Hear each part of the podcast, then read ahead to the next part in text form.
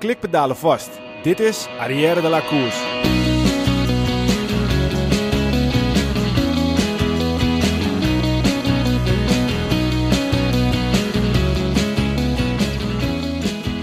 We zitten vol in de Tour en wat genieten we ervan. En hoe lekker is het als het buiten regent, donker weer is en je de tv aanzet om 12 uur en de Tour is live. Elk nadeel heeft zijn voordeel, om de man achter het nummer van Tom nog maar een keer te citeren. En lieve luisteraars, we zijn pas net begonnen. Hoe lekker is dat? Vandaag lullen we weer met liefde over de heilige graal van het wielrennen. En drinken we en het koers erbij.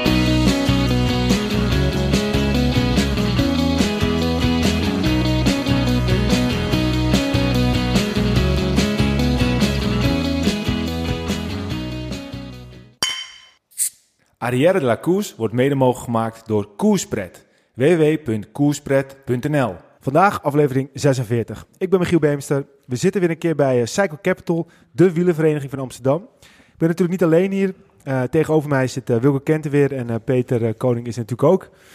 Um, we zitten weer een keer bij Cycle Capital in Amsterdam, Wilco. Ehm, het zou toch wel heel tof zijn als we over een paar jaar tijdens de Tour ehm, gewoon Cycle Capital in de Tour hebben. Denk je dat het nog steeds realistisch is? Nou, het is sowieso tof dat we hier uh, mogen zitten, dat we hier mogen zijn. Ze zijn volgens mij lekker bezig. Want uh, je kan op Instagram keuze ook uh, volgen. En ze hebben inmiddels ook echt gewoon een damesteam op de weg rijden. Ja, ik zie, ze, ik zie steeds vaker voorbij komen. Het is mooi om al die stapjes te zien. Precies. En, en ze halen ook resultaat, want ze winnen. Dus de eerste stappen zijn gezet. Ja. Dus ja, zullen ze ooit een Tour rijden? Dat, dat is altijd moeilijk te zeggen, maar uh, ze hebben een goede flow te pakken volgens mij. Het zou toch vet zijn als wij kunnen zeggen op een gegeven moment... als ze net zo goed zijn geworden als Jumbo-Visma... dat wij zeggen, ja, maar wij hebben daar ooit als eerste in uh, een kleine, kleine honkje... hebben we daar ooit uh, gezeten en hebben we aan de, aan de basis gestaan. Uh, dankzij de PR in Arrière de la Course ja, hebben ze die stap mogen ja, maken. Dan in keer zijn we heel erg trots natuurlijk. Precies. nu, nu ook wel, nu ook wel. hey, Peter, ehm, hoe is het met de benen? Ben je helemaal klaar voor het NK tijdrijden? Ja, bijna klaar. Bijna. Maar uh, ik moet wel nog een paar stapjes maken. Maar de flow die ik nu te pakken heb, gaat wel goed. Uh, elke week uh, nog steeds progressie. Tijdritjes die ik rij gaat steeds beter en sneller en harder. Dus ja, laat maar komen. Ik heb er wel heel veel zin in. Was nog een mooie, mooie een rectificatie van iemand. Want jij had gezegd dat je grootste concurrent... Ja, was mooi. Hè? Ik kreeg een, een voice berichtje van Marien Wallink. Marien, uh, ja, ik had de naam verwisseld met uh, Marien Bogert. Sorry daarvoor. Maar uh, ik vond het wel humor dat we een leuk berichtje kregen en toch wel een rectificatie. Ja, dus eigenlijk is je grootste concurrent is Marien Bogert. Ja, en niet Marien Walling. Nee, die, die, die fietsen ik niet meer. Nou, hij heeft wel gefietst, dus ik was in de war. Hij heeft bij BNE gefietst volgens mij in 2010. Oké. Okay. En ja, daar, misschien ben ik daardoor in de war geraakt. Ja. ja. Oké. Nou, even hierbij rechtgezet. We gaan het vandaag uiteraard over de Tour hebben. Dat doen we niet met z'n drieën. We hebben weer een hele toffe gast weten te strikken. Uh, je zou hem best een beetje een cult kunnen noemen. Kenny van Hummel. Goedendag. Kijk, kijk, kijk, we hebben wel echt toffe gasten hè, de laatste periode. Ja, dat gaat erg goed. Ja, ja. Het staat wel een rijtje van Mart Smeets. En, ja, Mart Smeets, Thijs Sonneveld, Annemiek van Vleuten. Allemaal ja. kampioenen, ja, zeg maar, in, in een soort... Uh -huh. Daar, uh... dus daar sta ik nu bij, dus in dat rijtje. ja. Kijk, uh, er is natuurlijk de laatste tijd veel gebeurd als het gaat om sprinten. Uh, er zijn veel positieve dingen. We zien bijvoorbeeld een Kees Bol die echt opkoming is en echt ja. er doorheen begint te komen. En een Wout van Aert, nou ja, dat is natuurlijk gewoon een fenomeen. We hebben ook helaas wat negatieve dingen gezien, zoals uh, natuurlijk het geval met Jacobsen en uh, Groenewegen. En daarom is het ook gewoon superleuk dat er nu gewoon een keer een sprinter bij ons aan tafel zit. Want volgens mij ja, uh, als er iemand heel veel over sprinten kan vertellen, ben jij dat wel. Ik denk het wel. Ik heb uh, ja, acht jaar op hoogste niveau mee kunnen sprinten. En ja, ja, ik denk het wel, ja. en, en, eerst even, even terug te gaan. Wat, wat, wat, wat doe je nu precies? Want je bent natuurlijk niet, geen wielrenner meer. Nee. Maar wat, wat doe je nu dagelijks, dagelijks leven? Ik ben eind 2014 gestopt. En ja, begin 2015 ben ik aan het werk gegaan voor Shimano. Uh, begon op de marketingafdeling om een uh, merk, uh, Peluzumi, wat beter in de markt te zetten. Dus wat meer naamsbekendheid genereren tijdens evenementen. daarna ben ik eigenlijk custom kledingmerk van Shimano gaan vertegenwoordigen, Milremo. En sinds maart eh, ben ik eh, Shimano Service Center coördinator. Dus, eh, Oké. ja. Dus je bent nog wel steeds echt in het wielrennen actief. Nou, niet echt zozeer in het wielrennen, maar wel in de, ja, bij de wielenzaken ja, beoordelen of dat zij in aanmerking Ja. komen voor, het, voor het label. Adviseren, ja. Dus, Het is wel wielen gerelateerd in wel geval. wielen gerelateerd inderdaad, maar niks meer echt in, het, in, het, in de wielrennerij Ja. of iets dergelijks. En, en fiets je zelf nog een beetje? Te weinig. Eh, want het heeft een reden. ik heb momenteel even geen fiets. Die heb ik onlangs verkocht. Eh, er zit er wel weer eh, een, een nieuwe aan te komen. Dus eh, Shimano? ja, hij is wel afgemonteerd. Maar Shimano kan eh, moeilijk met een ander merk Ja, eh, precies, ja, eh, groep op de fiets gaan rijden. Eh, maar eh, ja, ik, ik sport wel veel. Eh 100 tot 150 kilometer per maand loop ik hard. Eh, voetbal met een eh, vriendenclubje. Het, niveau moet je niks bij voorstellen. De derde helft is belangrijker dan die, eh, dan die eerste twee helften, zeg maar. En we, zijn, we gaan er wel voor. We denken allemaal dat we Lionel Messi zijn. Maar eh, na de tijd staan we allemaal weer te lachen dat we weer door de beentjes gespeeld zijn. Zo herkenbaar. maar eh, ja, ik, ja, het fietsen eh, gewoon echt voor de fun. Ja.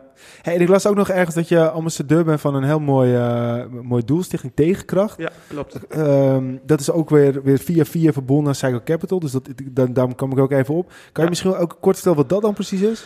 Ja, Stichting Tegenkracht is een, eh, een stichting die zich inzet voor kankerpatiënten die eh, ja, voor de chemokuren door middel van een eh, bewegingsschema richting de chemokuren begeleid worden, worden. Dus met een goede conditie eigenlijk de chemokuren instapt. maar ook tijdens de chemokuren om ja, toch op een, een degelijk niveau er doorheen te komen. En met name ook na de, na de chemokuren om weer zo sterk mogelijk en zo snel mogelijk en fit genoeg eh, de, de, de maatschappij in te kunnen stappen weer. En eh, ja, ik ben zelf eh, topsporter geweest en ben zelf ook wel eens een keer hard gevallen. Werd mij ook een keer geadviseerd toen ik dr- drie ruggenwervels gebroken had. Twee, ruggen, twee, twee ribben en een klaplong. Werd door de arts ook aangegeven van je moet drie weken plat. Nou, dat is mij wel geteld drie dagen gelukt. Eh, ik, ik werd knettergek op bed. En ik heb toen eh, de ploegarts gebeld. En die heeft mij ook door middel van een bewegingsschema in de eerste weken weer eh, ja, laten sporten als het ware. En dat, dat staat wel een beetje. ik kon het heel erg. Ik kon die link heel erg goed, goed leggen met Stichting Tegenkracht. Dus ik denk ook wel echt, en het is ook bewezen, dat beweging bijdraagt aan een betere, sneller herstel. Ja. Dus, dus eigenlijk wat je ook zegt is, eh, oké, de, de ziekte is aanwezig. In plaats van het te accepteren, keihard aanvallen. Ja, ja, en het is eigenlijk eh, ongelooflijk dat, eh, dat, eh, ja, dat dit nog niet eh, door de zorgverzekeraars opgenomen is eh, ja, in, in, een, eh, ja, in een vergoeding voor, eh, voor de patiënt. Ja, want, want op, zich, op zich klinkt het ook wel eens, eh, je hoort natuurlijk heel veel mensen dat als ze een beetje verkouden zijn, dat ze juist gaan hardlopen of, of, of gaan, gaan, gaan fietsen omdat het dan lekker eruit gezweet wordt. Nu is Mhm. kanker een heel ander verhaal. Ja. Maar als ik dit zo hoor, klinkt het eigenlijk heel logisch. Ja, mij ook. Ik, eh, ik, ja, ik, heb, ik, heb, ik hoop het ook nooit te krijgen natuurlijk. Je gunt het niemand. Maar ik denk dat als je kanker hebt, eh, denk ik echt, geloof heilig in, eh, in, deze, in deze behandelmethode. Ja. in ieder geval om iemand te begeleiden in, in deze moeilijke fase. Ja. En is er dan, eh, want eh, misschien dat de mensen luisteren denken, nou, dit vind ik te gek, eh, we kunnen we ergens nog, kun- kunnen mensen steunen? Is, is, is het een stichting die dan hulp nodig heeft? Of kan het zichzelf helemaal voorzien? Hoe moet ik dat zien? Nou ja, er zijn twee, twee mensen in dienst. maar ja, we zijn eigenlijk met name afhankelijk van, van donaties. om, om, om toch een, een potje op te bouwen waar toch ja, wat, wat, wat, wat de patiënten mee geholpen zijn. Ja. Eh, en met name, er zijn heel veel eh, eh, mensen die ook vrijwillig zich hieraan verbonden hebben. Waaronder ik, ja, ik probeer ook als ik ergens een steentje kan bijdragen, dan, dan doe ik dat. Ja, dus geldschieters zijn altijd welkom. en hoe kunnen mensen dat vinden? www. Tegenkracht.nl. Oké, oké.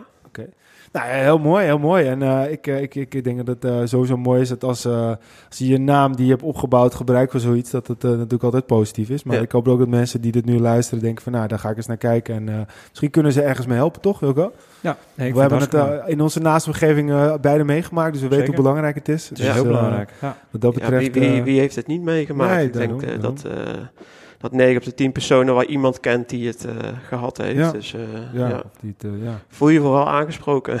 Nou, ik voel me heel erg aangesproken. En ik, ik denk dat ook als mensen dit luisteren. Het is natuurlijk een, een podcast over wielrennen. Maar ik vind dan, als ik zoiets lees, dat gewoon mooi dat je dat doet. En ik vind dat ook even benoemd moet worden. Dus vandaar eventjes de, de, de, de sideway, om het zo maar te zeggen. Maar goed, zoals het echte leven moeten we dan toch weer eventjes doorgaan met het praten over wielrennen. Ehm, ik ben ten eerste gewoon heel benieuwd. Benieuwd eh, we gaan even terug naar Polen. We hebben er heel veel over gezegd. Maar jij ziet op een gegeven moment Groenewegen en Jacobs eh, naast elkaar sprinten. Heb je het gezien live toevallig? Eh, eh, ja, ik heb het live gezien, ja. ja. Wat, wat, wat, wat, wat, ging er op dat moment, wat, wat dacht jij toen als, want jij bent een sprinter. Ehm, wat, wat, wat, wat is jouw mening daarover? Nou ja, eh, mijn eerste ingeving was eh, wat een chaos. En ik, eh, ik vond het... eh, ik stoorde me al eigenlijk vanaf het eerste moment eh, aan de hekken eh, die daar stonden. Want die zijn niet van deze tijd, eh, ben ik van mening. Dat zag je meteen? Ja, viel je dat gelijk Ja, al op toen voordat ja. de sprint al begon, zeg maar? Dat, dat- Nou dat ja, gewoon je ziet dat gebeuren en je ziet al die hekken links, rechts eh, wegspringen. Denk ik van ja, dat, eh, dat mag al niet gebeuren. Plus dat het eh, naar beneden ging. En dat, dat, dat, dat werd al eigenlijk gezegd door de commentator, eh, commentatoren eh, op voorhand dat, eh, dat, eh, dat de sprint naar beneden liep.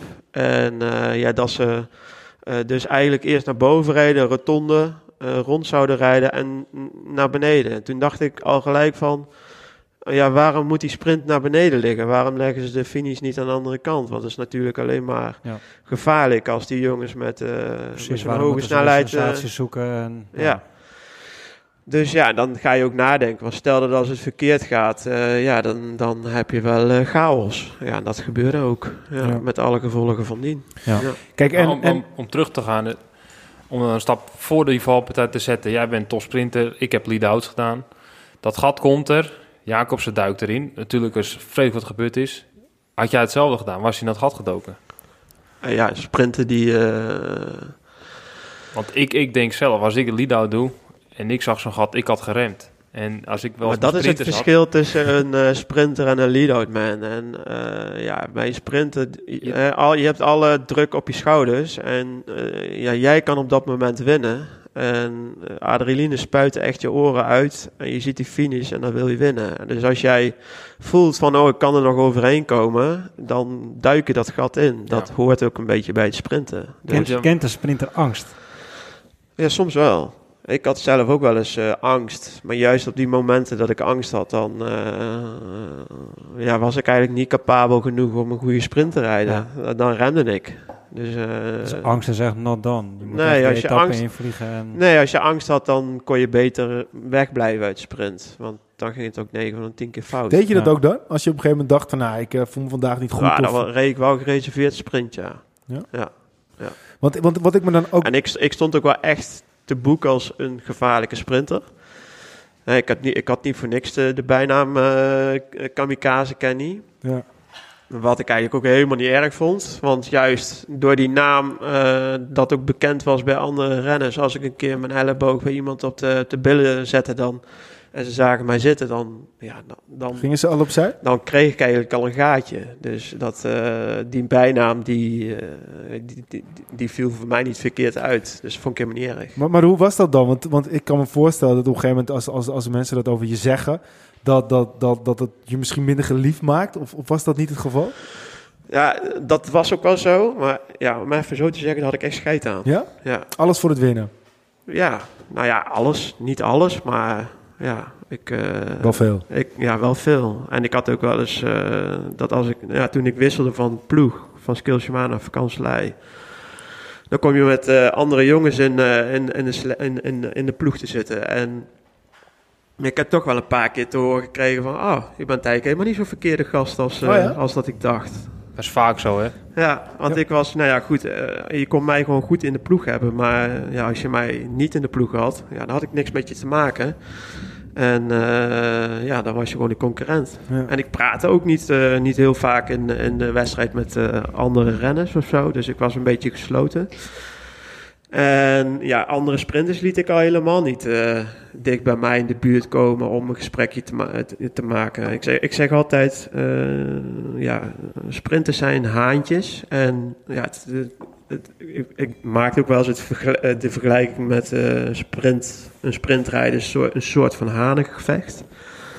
En dus eh, ja, ik liet ze echt niet. ik, ik had er op een gegeven moment ook moeite mee toen ik bij Skills Shimano wegging. En bij vakantieleiding fietsen dat ik tegen Marcel Kittel moest gaan sprinten. Ja? Dat we een paar keer tegen elkaar aan hingen. En dat ik dacht van ja, ik moet nu echt beuken. Maar dat deed ik dan niet. Want ja, het was een jaar daarvoor was nog een van mijn Oh, vrienden in de ploeg. Ja. En eh, ja, Dus Ja. zo'n situatie als, als wat we vandaag gezien hebben, dat een Wout van Aert naast Kees Boor rijdt en eh, lekker met elkaar aan het babbelen zijn. Ah, goh, jij hebt lekker gesprint gisteren. Ja, jij hebt ook lekker gesprint.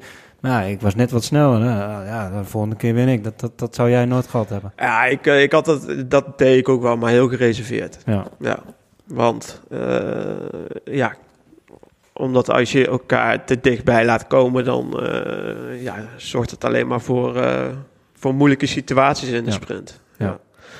Ja. En dat, en dat, dat kon ja, nadelig voor mij uitpakken. En dat Ja, wilde dus, ik dus niet. ondanks dat er vreselijk veel respect is voor elkaar, ja, ja gun je elkaar niks. Zeker, nee. Ja. Ja.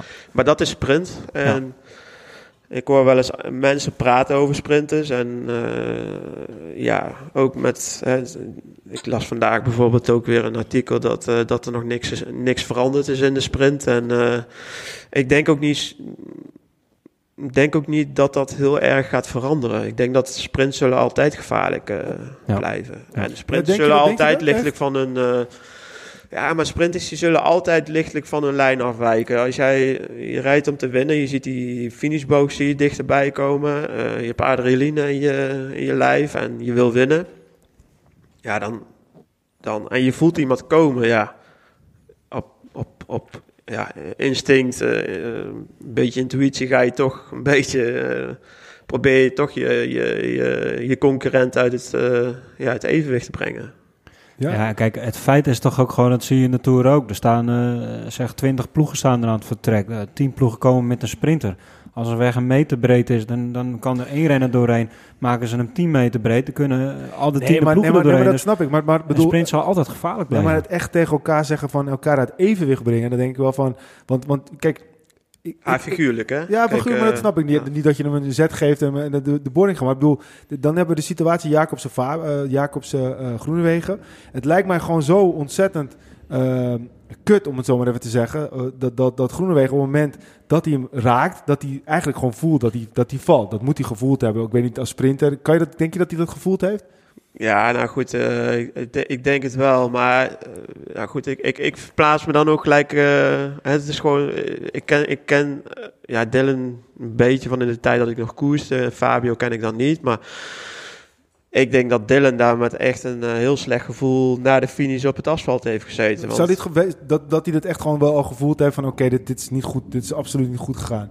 Ja, zeker. Ja. Ja, zeker. Die zit daar echt naar de finish. eh, Die, die, die was al heel klein Ja. op dat moment toen die gevallen was. Want ja, die, die beseft wel met de actie die hij heeft uitgehaald. Dat daar, nou, hoe, hoeveel man zat daar op de grond? 15 man of zo. Ja, dat dat zijn toedoen is. Jij, jij vertelde net dat jij eh, toen, toen het moment gebeurde, dat jij ook gelijk aan het analyseren bent. Je zag de hekken. Eh, heb je toen ook nog gekeken van, nou ja, wat zou de aanleiding geweest kunnen zijn dat, dat, dat, dat Dylan zo van zijn wijn afweek en dat hij... Ja, kijk, die jongens die hebben daar in die sprint met 90 km per uur gereden. Ja. En dat heb ik uit eh, betrouwbare bron vernomen dat dat de snelheid was die op zijn computertje heeft gestaan toen hij eh, te val kwam. Ja, eh, een stuurbeweging, eh, sprinters die zijn gewend om tussen de 65 en 75 km per uur te sprinten. Een beetje afhankelijk van hoe het parcours loopt, eh, weer, eh, wind, richting, noem alles maar op. En dan rijden ze daar ineens 90 km per uur naar beneden. Dus wel aanzienlijk veel sneller dan dat ze Ja. gewend zijn. Hij voelt iemand komen, dus hij, hij, hij heeft de ervaring van sprinten op een lagere snelheid. En hij maakt die stuurbeweging Eh, maar die heeft met 90 km per uur veel meer impact dan dat hij op die lagere snelheid eh, Ja. heeft. Dus ik denk dat hij veel sneller bij die boarding kwam met Fabio naast zich, eh, half naast zich. En ja, dat, dat is gewoon, eh, ja, nou ja, de rest is eh, wel bekend. Ja. Vind je het, vind je het terecht, eh, want, want om eventjes het bruggetje te maken. ehm, we hebben in de Tour de sprint gezien tussen Ewan en Bennett. Eh, je ziet dat Ewan eigenlijk als een soort van een slang eh, snake spelletje tussendoor gaat. Eh, je ziet ook dat Bennett een beetje zijn elleboog eh, opzij zet. Dan gaat er niks fout. Er wordt zelfs niet eens een, eh, een, een, een- een- ja, een, een straf uitge...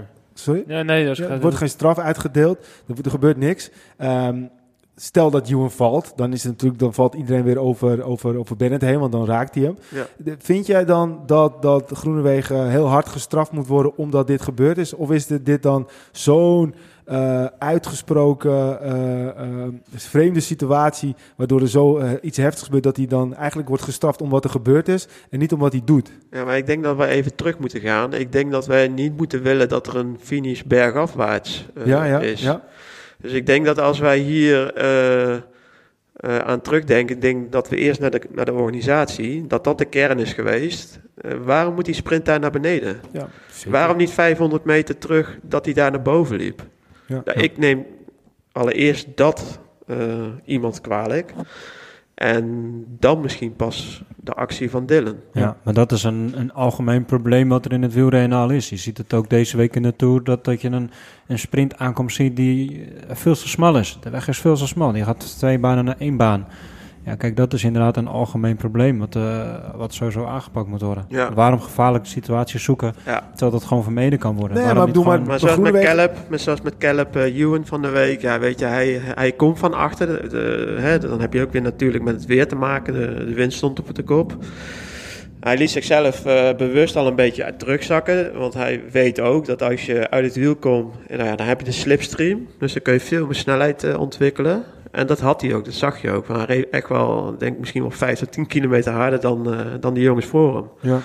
Dus als je dan aanzet, ja, dan kun je vanuit de slipstream kun je jezelf naar voren manoeuvreren. En ja, dan moet je dus om die mensen heen slalommen. ja. Ja, en dat hoort ook wel bij de sprint. Maar vind je dat het mag? Want wat is dan... Ja, wat kijk, de regels, weet je, Ja. Michiel bedoelt, de, wij hebben in de auto even discussie over gehad over het sprinten. En iedereen heeft het over, je moet je eigen lijn houden. Hè? Dat is algemeen bekend. Sprinten moet een eigen lijn houden. Dan hoor je de laatste tijd sprintvakken, allemaal rare dingen wat ze willen gaan bedenken om het veiliger te maken.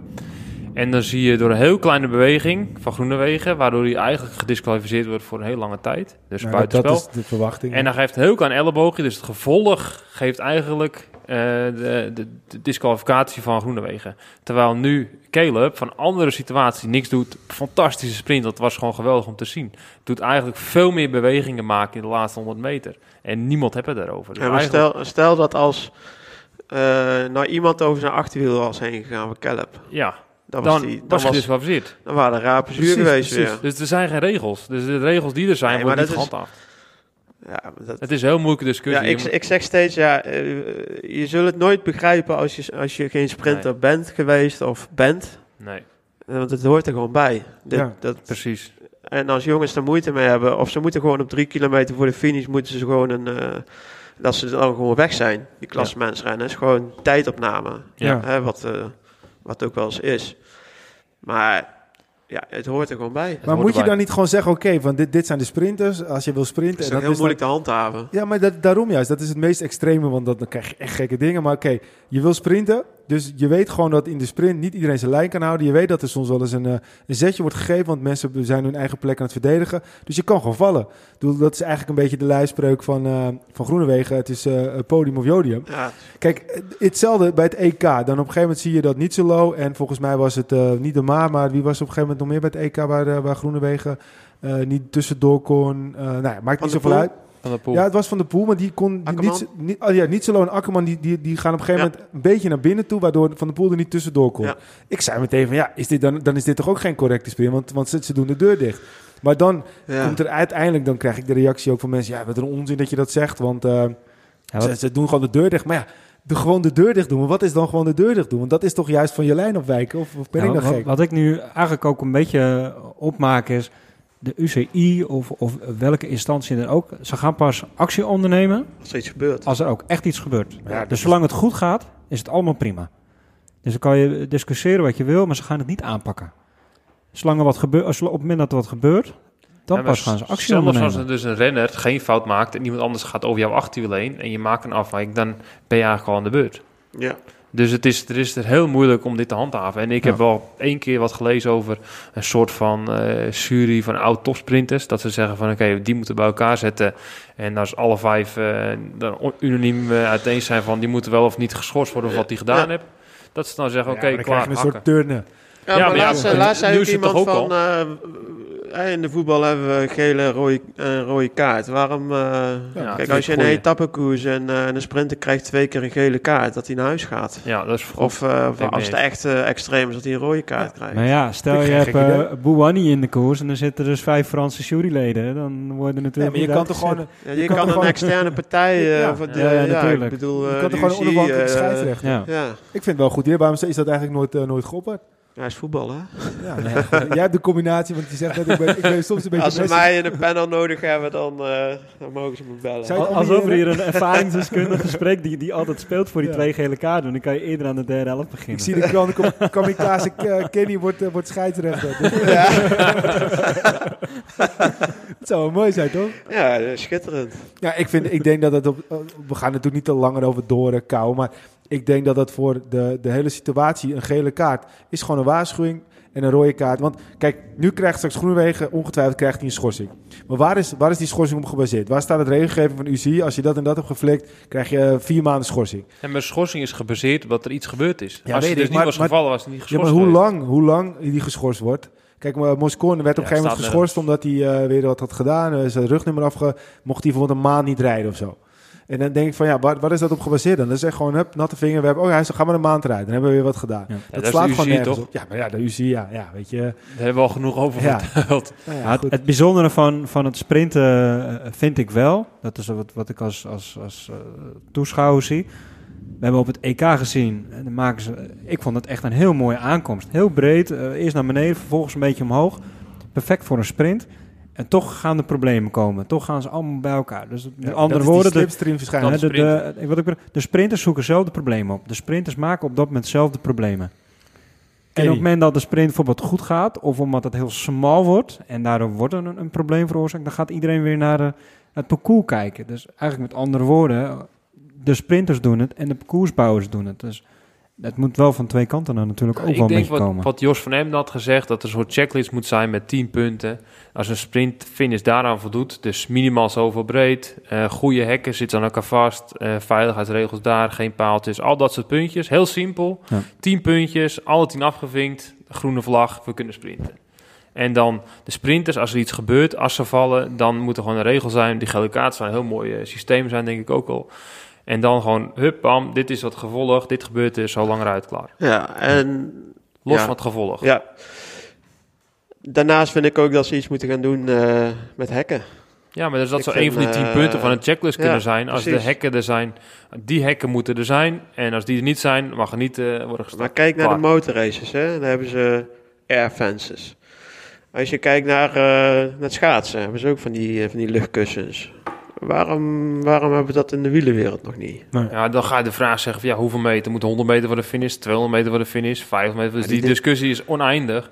Maar dat er gewoon, dus als er iets is, Ja, ik, als er ik, al ik denk, zijn- ik denk echt hè, dat ze, als ze dat gaan doen, dat ze, eh, want op een kilometer staan al hekken natuurlijk. Hè? Ja, Eh, dan zouden ze gewoon de laatste kilometer, want wanneer wordt echt een sprint ingezet? Nou, dat weet jij ook. Dat Ja. is echt op een eh 1 kilometer. 1 anderhalf kilometer. soms. Dan beginnen echt die jongens, die lead-out mannen, die gaan echt de sprint Ja. lanceren.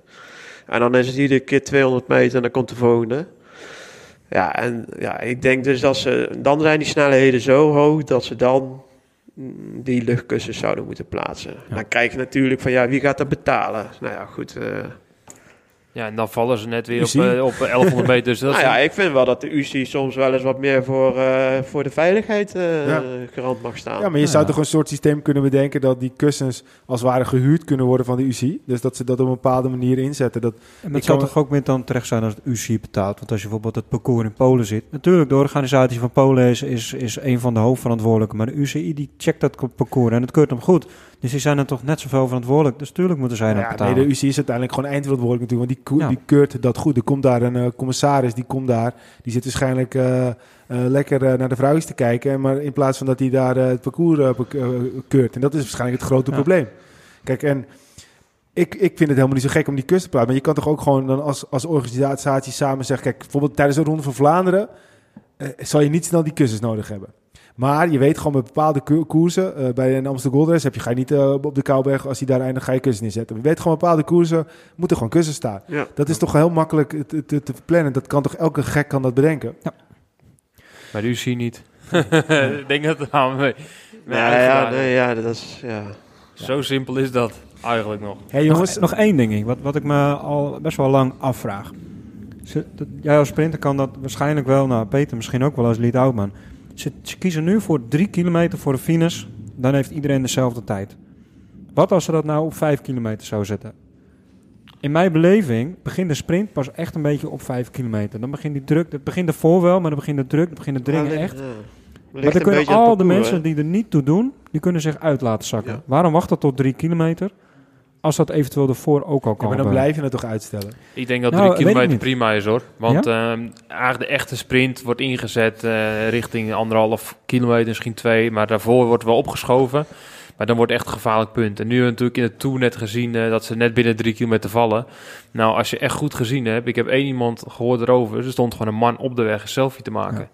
En die knalde tegen Potse Vivo aan. En daardoor ging iedereen eh, de weg op. Maar als die man op vier kilometer gaat staan, was het ook gevallen Ja. geweest. Ja, Nou, maar er zijn heel veel. daar. Nu is toevallig dit, maar over, door de jaren heen is natuurlijk, zijn er heel veel valpartijen ergens geweest, hè, in de regelen. laatste- Ik denk drie kilometer prima is. Ja. Denk jij? Ken je? Ja, ook. Ik denk dat eh, drie kilometer, eh, ja... Als wij terug gaan punt rekenen. Ik ja. heb dan het sprint een beetje geleerd van Graham Brown. Dat hebben we ook eerder genoemd in de podcast. We hadden echt gewoon een plan. En dan ga je terugrekenen van sprinter de laatste 200. En dan iemand van 500 naar 200. Ja. Iemand van een kilometer naar 500. Ja. En dan iemand eh, van 1500 naar een kilometer enzovoort. En dan Ja. begint dat heel vaak zeg maar rond de 2 kilometer. Net hoeveel, hoe, hoeveel je er nog hebt. En dan ga je eigenlijk terugrekenen naar de finish. Ja. En dan zie je dat het nooit eigenlijk op drie kilometer gerekend wordt. Vaak komt een jongen die dan eh, zegt tussen 1500, eh, weet je, doet, die doet ook wel daarvoor wat. Maar echt zijn job is gewoon, oké, tussen 1500 en 1 kilometer moet jij op kop en jij moet helemaal leeg. En dan moet je wegwezen. Van Ja. drie tot anderhalf is eigenlijk één renner die, eh, die, eh, ja, die Positie kiest. Ja. van voren Precies. houdt. Of, of naar voren rijdt. Of Ja. ja, ja Ja. timed om eh, helemaal vooraan te komen als, als ploeg zijnde. Ja. als Helder, team. mooi Ja. antwoord. Dus ik, Nou ja. denk, eh, ik, denk, ik denk dat drie kilometer wel, wel een goed punt is Ja. om, eh, om dat zo te behouden. Alleen, eh, ja. Want als renners eh, vijf kilometer, ja, ga je er ook weer naar rijden. Dus, Misschien willen we dat ook gewoon, hè, dat Tom eerder veilig is. Hè? Ja, nou ja, daar gaat het om. Ik bedoel, Ja. eh, als wij als, als Tommy Dumoulin fans, dan kijken we gewoon naar, zit hij daarbij? En, eh, en- maar ja, aan de andere kant, die, die etappe, de eerste etappe in de Tour was er bij drie eh, kilometer weer de tijd eh, stilgezet. Met de andere, ja, als hij, als hij valt, is er natuurlijk nog steeds niks aan de hand. Maar je Ja. wil ook niet dat ze vallen. Dus er is altijd wel wat Ja, natuurlijk. precies. maar eh, we gaan het... doen mannen nog. Ja, ik lust nog zeker een koerspekje. Het is een nieuw koerspet, zie ik. Een eh, Session eh, IPA Limited Edition. Dus de mensen kunnen hem ook bestellen via koerspet.nl. Hij is wel lekker. ja, ja, we hebben net even de, de sponsor eh, weer, eh, weer gepromoot. Wil je er ook nog eentje kennen? Ja, ik lust er nog wel een. Kijk, Helemaal kijk. Wilco? Hey, Ja, lekker. eh, nu, nu we toch nog eh, een eh, biertje Zeker. opentrekken. Ehm, we gaan het zo over de Tour hebben. Dat is natuurlijk jouw favoriete wedstrijd. En ehm, Heb ik dat gezegd? maar dat horen we zo wel, toch? maar eh, Nou, jij hebt, er- jij hebt er wel heel veel van mogen genieten in ieder geval. nou, ook heel niet. lang ook. Nou, wel een jaar. Ik heb geen... Nou ja, nee. Ik heb ook wel wat eh, momentjes dat ik genoot natuurlijk. Maar eh, ik heb eh, na 2012 heb ik wel gezegd van hier kom ik nooit meer terug. wat een klote koers zeg. Nee, ik probeer meer te zeggen, kijk, iedereen vliegt die berg op. En jij hebt gewoon echt Ja, berg. Je ik vloog niet je erboven. Nou ja, dat ik eh, een beetje heb kunnen genieten van, Ja. eh, van de natuur, dat was ook niet eh, aan de orde. Dus nee, het was, ja, daar rijden natuurlijk de 180 beste wielrenners van de, van de wereld Ja. rond. En Ja, ik, vooral in 2009 had ik het heel zwaar. 2012 reed ik wel echt een stuk eh, beter bergop. Maar toen was ik bijna 8 kilo lichter dan in 2009. Maar ja, toen eh sprintte ik niet zo hard meer als dat ik in 2009 deed. Ja, je levert op het Dus- één in en het andere... Ja, het was heel moeilijk om die balans eh, te vinden. Ja. En eh, ja, dat jaar daarna toen heb ik gezegd van eh, nee, geen grote, geen grote ronde meer. En ik ga me focussen op de koersen die er net onder zitten. En nou ja, dat, dat, dat was mijn kracht. Ja. Ja. Ja. Het is wel grappig om nog een brugje te doen. Ja, ik weet nog dat ik begon onder 23. En ehm, ik was 2009. En eh, de eerste koers dat ik echt met de grote mannen mee mocht doen was Ronde van het Holland. En sta aan de start met mannen van Vakanselij en Skill Shimano enzovoort enzovoort. En op een gegeven moment draaide de dijk op, waaier, Vakanselij, 6, 7 man. Skill Shimano, 5, 6, 7 man. En denk, shit, ik wil er gewoon bij. Dus ik zat erbij als enigste niet-continental renner. Zit Kenny van Hummel voor me. En die begon glied gaatje vallen met, met eh, Jens Maurits. En die sprint nog even naartoe. En ik was eraf. en ik, ja, ik was 19 en ik zag wel dat eh, die man eh, doorging. En ja, ik wist dat het daarna wel weer terug zou kunnen komen. Dus ik zat voorin. En ik zat in de tweede waaier. En die sloot het eigenlijk weer aan. Maar ja, ik had toen was het eerst dat ik Kenny eigenlijk zag. En op een gegeven moment sprinten. En Theo Bos won die eh Noord- Noord-Holland. En werd Kenny tweede. ja, klopt. En ja, dan hou je gelijk zo'n renner in de gaten. En dan Ja, zie je ja, ja. eigenlijk de eerste vijf, zes koersen volgens mij na Ronde van Holland. Won niet allemaal. Ja, ja, en dan denk ik, oh, dan ben ik toch wel gelost. door Iemand die wel redelijk op. Maar ja, dat was op het vlakke, hè? Ja. Ja. Wat, wat ik ben nog wel benieuwd, want we gaan het zo natuurlijk verder over de Tour hebben. Van, eh, we hebben natuurlijk nu alle heel veel negatieve dingen gehad over het, over het sprinten. Maar wat is jouw allermooiste sprintherinnering uit je carrière? Ja, ik heb eh, twee of drie eigenlijk hoor. Want ik heb eh 23 keer gewonnen in mijn, eh, ja, bij, de profs kunnen winnen. Eh dat was Veenendaal. Veenendaal was één mooi moment. eh ronde voor Turkije. Dan zeg je, eh, ronde voor Turkije. Ja, maar dat was wel een wedstrijd. Daar stonden de toppers die naar de Giro d'Italia gingen, stonden daar aan de start. Dus eh, André Kruipel, Tyler Ferro, eh, Alessandro Petacchi. Had ik die al genoemd of nog niet? Nee, nee, nee. Dus, eh, dus, dus eh, ja, dat was natuurlijk wel een, een, een week dat, ja, dat iedereen ja, de puntjes op, op de i aan het zetten waren. En ja, ik zat er al een paar dagen dicht tegenaan. Er was toen nog een klein Italiaans sprin- sprintertje, ik ben even zijn naam kwijt, maar die heeft later nog voor Astana gereden. Die won daar twee... Gurini of zo? Die, ja. Die won twee of drie etappes. En eh, ja, die toppers die kwamen er iedere keer net niet aan te pas. Want als, eh, ja, ik werd iedere keer... eh, hij won twee of drie keer. Ja, dan werd ik of tweede of derde. En, ja, en ik won de laatste etappe voor Kruipel en Pitaki. En dat was wel, ja, omdat die jongens die stonden toen net, ja, een paar weken, ja, nou, ik denk anderhalve week voor de Giro eh, daar eh, aan de start. Ja. En daar waren wel de jongens, Kruipel en Petaki, die, ja, die, die daarna wel het mooie weer Ja. speelden in Giro d'Italia. Ja. Dus dat was, wel, dat was een van de mooie herinneringen in de sprint en Ronde van België. Want ik was natuurlijk in 2009 gevallen. Dan ben ik uitgevallen in de Tour de France. Knieblessure, maar daar heb ik zeker een jaar lang last van gehad. En eh, ja, zolang als ik aangaf bij de ploeg van ja, ik heb nog kniepijn, dan reden ze niet voor mij. En ja, op een gegeven moment, ja, je had nog één jaar contract. Ik dacht, ja, ik moet, ik moet nu iets gaan doen, want anders dan, eh, ja, dan kan het maar zo zijn dat ik eh, ja, straks geen contract meer heb. Ja. Dus ik verzweeg eigenlijk dat ik nog kniepijn had. En eh, ja, op een gegeven moment in, eh, in, in, in de ronde van Picardy won ik weer een, eh, etappe, onverwachts. Want ik moest een sprint aantrekken voor, voor Robert Wagner. En ik ging sprinten aan, maar hij zat niet meer in mijn wiel en ik sprint door en ik won die etappe. Dat was echt ja, heel onverwachts. En toen werd er ook weer voor mij gesprint in de Ronde van België. En dat was voor mij ook wel, omdat ik in 2009 bekend werd door de Tour de France. Hè, eh, achteraan fietsen in de bergen en eh, ja, niet op de manier bekend worden waarop je bekend wilde worden. Hè, door een eh, mooie prestatie winnen of zo. Eh, was het voor mij wel een drive om ook die leek, vooral die leek te laten zien van... eh, hij kan nog wel iets meer dan eh, achteraan fietsen in de bergen. Ja, precies, Dus ja. sprinter, dat ik, wel, ja, dat ik wel wedstrijden kon winnen. Ik was wel een winnaar. En dat, dat was voor mij wel heel belangrijk om in de Ronde van België te winnen. En dat s'avonds ook tijdens ja, Studio Sport werd uitgezonden. Ja. Ja. dat was een beetje een, een, een, eh, ja, een overwinning eh, aan zich. Ja, Ja. Goed voor het moraal. Want, want- want Ja. hoeveel jaar ben je uiteindelijk prof geweest? Acht jaar. Acht jaar. Ja, en toen was ik er wel klaar mee. Ja, was je er klaar mee? ja.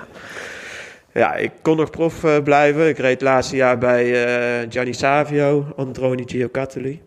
Met Hogeland, hè? Ja, klopt. Ja. Overigens een heel mooi jaar. Maar eh, ja, dat was niet met, met... Ja, je bent prof. Ik, eh, ik, ik verdiende gewoon mijn geld daar. Dat, eh, dat was, was op zich wel prima. Maar eh, ja, je moet er zoveel voor doen en zoveel voor laten. En eh, je krijgt er ook wel heel veel voor terug. Maar bij mij waren de oogkleppen wel een beetje aan het afdwalen. En ik was wel een beetje benieuwd naar de rest in het leven. Dus, Ja, ja, ja. ja, dus toen heb ik op een gegeven moment, na dat jaar, toen heb ik gezegd tegen Gianni van, ik stop ermee. Arrivederci. Ja, arrivederci. En toen heeft hij, ja, ik, ik heb nog steeds goed contact met hem, maar ja, het was wel mooi geweest. En, en eh, we- toen je zat daar samen met Hoogland, want er wordt wel eens heel veel gezegd over de vakantieleiperiode. Hoe, hoe heb jij die periode bij vakantielei beleefd? Ja, de, de vraag wordt wel eens gesteld van, eh, had je weg moeten gaan bij Skills Shimano? Eh, ja, ik, was, ik, ik fietste daar toen nog vijf jaar en eh, ik was wat toe aan een eh, nieuwe uitdaging. Plus dat het contract gewoon heel aantrekkelijk was eh, die ik bij vakantielei kon tekenen. Dus daar heb ik eigenlijk nooit spijt van gehad. Maar mijn plezier was op een gegeven moment wel een beetje weg, eh, doordat er daar wel een andere mentaliteit heerste. En eh, een beetje een Belgische mentaliteit. En dat, eh, Ja? daar had ik wel een beetje moeite mee. Ja. En wat is zo'n wat is een Belgische mentaliteit dan? Nou ja, je had Hilaire van de Schuren, die was een van de ploegleiders daar. En ik had gelukkig in mijn contract laten opnemen dat ik bijvoorbeeld Tirreno Adriatico zou rijden. En, en waarschijnlijk de Tour de France. Als ik vormbehoud toonde, dan zou ik de Tour de France fietsen in 2012. Maar ik, ja, bijvoorbeeld een week voor Tirreno kregen we een eh, startlijst doorgestuurd en stond ik er niet op.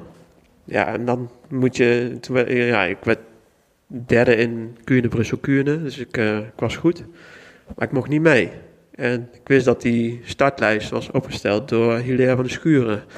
Ja, dan moest ik weer op mijn achterste poten gaan staan om mezelf in die eh, selectie te krijgen. En eh, ja, aangeven bij Daan van, ja luister, het staat in mijn contract. Dit kan zo niet. Ja, dat, dat was niet goed eh, voor, mijn, eh, voor het hoofd, zeg maar. Ja. Daar had ik wel eens een beetje moeite mee met, eh, met die instelling. Was, eh, want, want Daan doe je natuurlijk Daan, eh Daan Luiks. Luiks. Daan Luiks. Was die eigenlijk niet de baas binnen het ploeg? Ja, wel, hij was de manager en hij eh, natuurlijk, hij ging wel op zijn strepen staan als het moest. Maar eh, nou ja, goed, eh, ik, eh, ik denk dat de communicatie toen destijds binnen die ploeg wel eens beter kon. Ja. En, eh, eh, het was iets minder doordacht, zeg maar, als bij Skills Shimano. Ja, dat, eh, het was natuurlijk... Die stappen die zij hebben gemaakt richting de World Tour, die is ook wel heel snel gegaan. Dat, dat was misschien ook wel een beetje de oorzaak van, van hun handelen in die tijd. Maar ja, ik, ik zei wel eens van, het kan wel eens iets meer, ja, iets doordacht. En Ja. Dat ze iets meer doordenken voordat ze een actie maken. Ja, precies. Ja. precies. Hey, en ehm, dat ben ik voordat we, want dan gaan we het echt over de tour hebben hoor. Maar eh, als laatste, ehm, Peter hebben we natuurlijk wel eens over van, van Peter best nog wel wat vrienden, voornamelijk in Australië. Wat, wat, wat zijn nou echt een beetje de renners? Of heb je, heb je vrienden eh, overgehouden aan je carrière? Dus ik bedoel dan puur, zijn er renners waar je nog mee omgaat? Ja, ik heb nog wel contact. Bijvoorbeeld, ik eh, eh, afgelopen winter eh, het feestje bij Roy Curvers, toen die afscheid, zijn afscheidsfeestje. En dat was wel heel leuk, want er waren, al die renners waar in de loop der jaren mee gereden had, die waren daar ook wel aanwezig. Dus dan zie je Simon Kesk en dan zie je Marcel Kittel en dan zie je Koen, Koen de Koort. En ja, dat, dat is wel de generatie waar ik mee gefietst heb Ja. bij, eh, bij Skills Shimano. Dus dan is het wel weer oude jongens eh, krentenbrood. Ja. Eh, waar ik nog wel eens bij op de, bij de, ja, op de verjaardag kom, dat is bijvoorbeeld Pieter Royakkers. Oké. Dus, Heel hard gevallen toen toch, in de Ja, Tour ook, met een tijd, Ja. ploegentijdrit hè? ja, klopt. Ja. ja, voor de rest, ik heb, we hebben nog steeds een groepsappje vanuit de tijd bij Vakantselij met eh, Pim Lichthart zit daar bijvoorbeeld in, eh Bert-Jan Lindeman, eh, Wesley Kreder, Boy van Poppel, Danny van Poppel. Nou, nog zo'n paar van die jongens. Dus dat is wel. Er komt niet heel veel op. Het is niet wekelijks dat daar iets op gezet wordt. Ja, maar ja. zo af en toe komt er nog wel eens wat gein op voorbij. Grappig. En natuurlijk. Kanselij-app is dat dan? Of, eh? Ja, de, eh, volgens mij heet die. eh, nee, de. nee, iets met amateurs in ieder geval. Oh. Dus, eh, ik weet even niet meer wat de naam is, maar. eh, ja. is Dit zijn allemaal jongens uit de vakantieleitijd, toch? Ja, Of, eh, ja, klopt. Ja. Dus eh, dat is wel, ja, wel leuk. Ja. Maar het verwatert, het verwatert ook op een gegeven moment wel. Ik had toen bijvoorbeeld eh, een paar weken geleden zaten die jongens in eh, eh, de, de ronde van Wallonië. En ik had eventjes Boy van Poppel op de app. En het was geloof ik half elf en die jongens die belden me ineens. Ze zaten ze met vier, vijf man op de kamer. Ja. En dan is het even slap natuurlijk. En ja, die gesprekken gaat 9 van de 10 keer nergens over. Nee, nee, maar nee, eh, ja, die jongens hebben dan een stukje afleiding even nodig. Ja, en precies, die zitten ja. daar in, eh, in eh, Wallonië in een heel slecht hotel waarschijnlijk. In een coronabubbel. En ze, hadden, en ze hadden heel slecht gegeten die avond, wat heel normaal is in, in Wallonië. Dus, ja. Even Ja. ontladen. dus ik had ze wat tips gegeven. Ik zeg de volgende keer gewoon wat noedels meenemen en, en, eh, en een kuppensoep. Dan heb je toch in ieder geval wat te eten. Ja, ja, en nog enigszins een beetje lekker gegeten s'avonds. Ja, ja, ja. En toen zei ik ook van ja, maar je kan het beste nu even naar de bar gaan, even een duveltje halen, even gewoon lekker een duveltje drinken. Want dan heb je toch ook eh, de mentale geest even gevoed. Maar eh, dat mocht niet. Dat mocht niet? Annulair. Nee. Zo streng is hij er wel nog. leuk, leuk. Hey, ehm, nou de Tour gaan we het nu over hebben. Ja, we zitten inmiddels alweer uh, nou, bijna een klein weekje. Ehm, even een kleine recap. Waar staan we nu op dit moment? Ehm, geel in handen van eh, Adam Yates. Eh, groen is in handen van eh, Sam Bennett. Bolle is uh. Wit, uh, Pogacar. Het ploegklassement is volgens mij nog steeds een EF. Of is Ja, dat, ja, maar wel. Ja, eens, wel, ja. Winnaars tot nu toe Christophe, Alaphilippe, Ewan, Roglic, Van Aert en uh, Lutsenko. Ehm, we gaan het even als volgt doen. We noemen een aantal stellingen. En uh, ik ben gewoon benieuwd hoe jullie er alle drie uh, over denken. En de eerste stelling, uh, want we kunnen natuurlijk wel alle etappes gaan uh, nakouwen. Maar uh, volgens mij uh, is het sowieso heel veel al gebeurd en uh, is het ook niet heel boeiend. Maar ik, uh, de eerste stelling, en dat is Wout van Aert is op dit moment de beste renner van de wereld. Oh, dat, hij, hij, laat zeker zien dat hij, dat hij een van de beste is van de wereld. Hij om, te zeggen, beste, hè, dat, om te zeggen dat hij de beste van de wereld, dat vind ik moeilijk te zeggen, want iedereen heeft zijn eigen kwaliteiten. En, uh, en je kan een Wout van Aert niet vergelijken met een, uh, een Roglic of een Tom Dumoulin, want ze hebben hun eigen specialiteiten. Maar dat hij laat zien dat hij uh, gewoon de absolute, absolute wereldtop is, ja, dat, dat, dat, dat laat hij zien. Ja, daar hoeven we niet omheen. Uh, nee. Kijk alleen maar naar zijn resultaten. Ik zou hem anders, anders stellen. Er zijn er twee, dat zijn gewoon twee fenomenen. En dat zijn twee ex-crossers. En daarvan is uh, Wout van Aert er één van. En daarnaast heb je uh, van, de Poel. van de Poel. Dat ja. zijn twee jongens die komen uit een hele andere wereld. En die, uh, die maken gewoon even binnen twee jaar de dienst uit in uh, het profpeloton. Op de weg. Heb je het idee dat Van Aert nu eventjes... Oh, het vorige was het Van de Poel die eigenlijk uh, beter was dan Van Aert. Oh, nou, misschien beter, want Van Aert had toen ook echt goede resultaten. Maar toen, toen won Van de Poel voor de Amstel Gold Race. Heb je het idee dat, dat Van Aert nu weer een stapje verder is dan Van de Poel? Uh, ik denk ja. een stuivertje wissel is. Ja, dat ja, van de Poel ja. komt nog wel weer. Ja, maar ik denk wel dat... dat, dat uh, maar Wout is natuurlijk wel wat... Die heeft zijn keuze al gemaakt.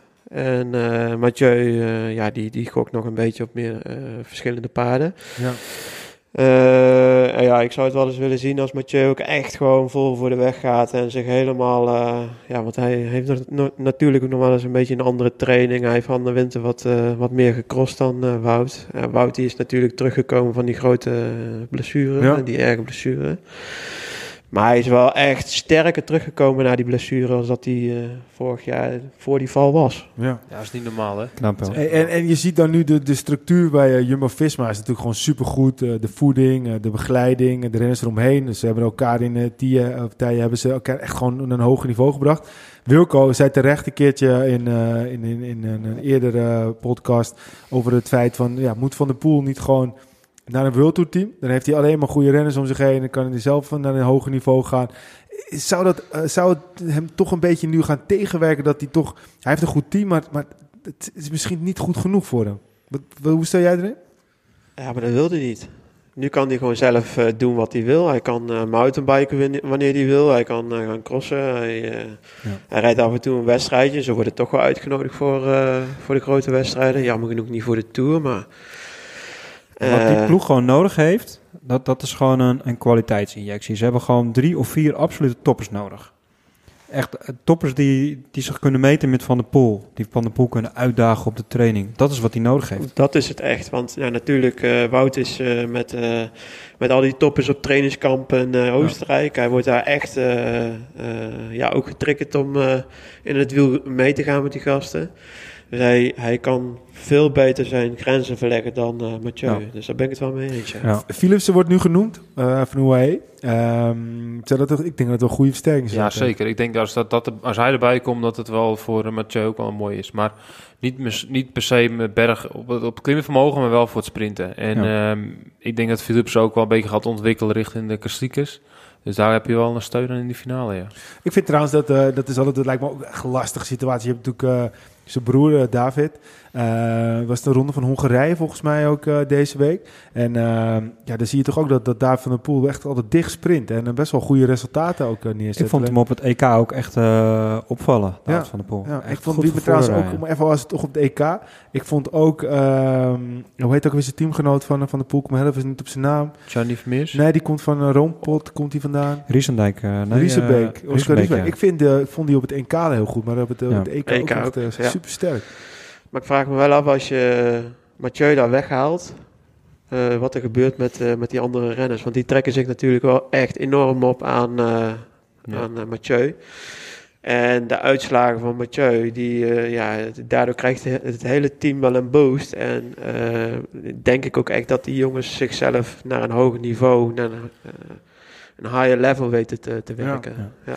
Ja, Ja, wat en- ik bij- bij Van der Poel ook wel een beetje het idee heb van... Kijk, je kan natuurlijk op een gegeven moment terugkijken op je carrière van... eh, heb ik een goede carrière gehad, ja of nee?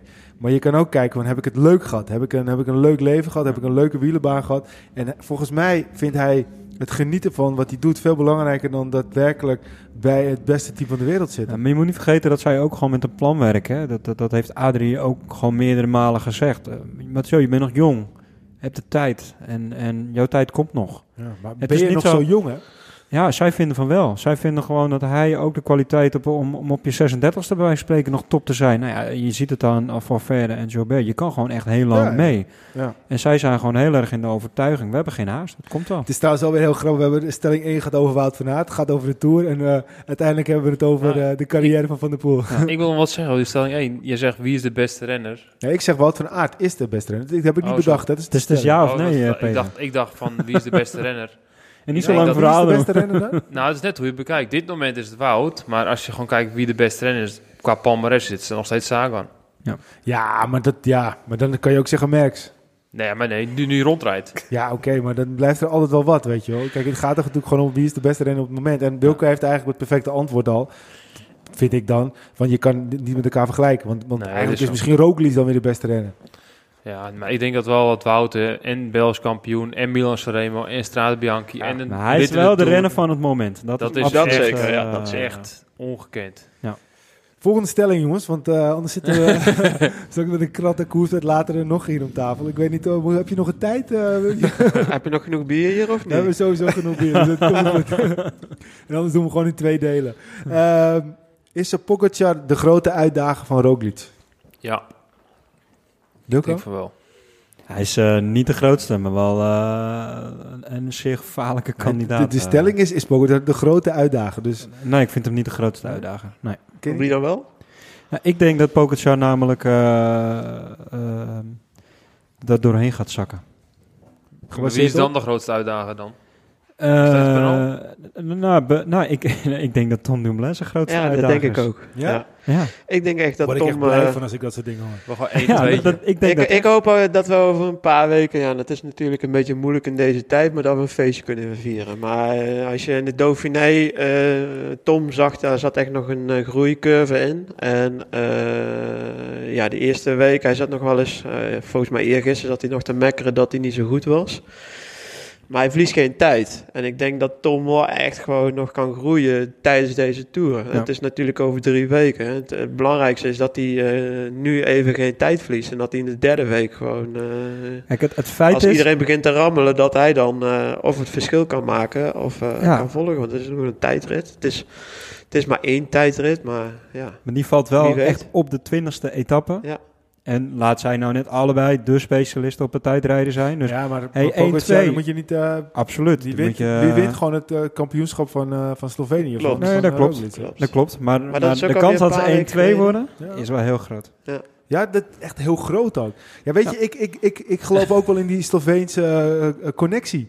Want, want je zag hem al een beetje in de Giro. Die gasten, die, die, die, dat is toch... Ik kan me ook straks voorstellen, stel hè, als Dumoulin 1 staat en Mollema staat 2 en ze zijn eh, samen weg met Valverde, nou weet je, dan, eh, dan, gaan ze echt eh, wel een pak sluiten. Dat heb ik het idee met, met Pogacar en uh, Roglic ook. Die gasten die hebben, die hebben wat samen, weet je. Ze zullen het niet uitspreken, maar ze hebben toch een bepaalde connectie. En ik Hoe weet je dat. Hoe weet je dat? Nou ja, dat zag je een beetje in, die, in de ronde van Italië ook toen. Eh, nee, sorry, in de, in, de, in de ronde van Spanje zag je dat vorig jaar. Je zag gewoon op een bepaalde manier dat ze veel praten met elkaar. Dat ze continu eh, eh, ja, een beetje reageren op andere reageren renners. op en andere niet, renners. Maar Ja, niet maar toen was hij elkaar. alleen in de. Jumbo-ploeg als favoriet. En Ja, nu maar- heeft hij er twee. Ja, maar dat snap ik. Maar toch, ik heb het gewoon het gevoel dat die gasten die hebben, Ja. die hebben, ja, die hebben gewoon wel wat met elkaar. En daarom denk ik dat die juist heel gevaarlijk kan zijn. Maar Pogacar heeft niet echt... Ja, wie gaat hem eh, ondersteunen? Eh, ja, maar ja, als, er, als er nog 30 man over zijn, dan wordt Aru eh, eraf gereden. Dus ik, ik, eh, ik zou daar toch niet al mijn geld op zetten. Christophe.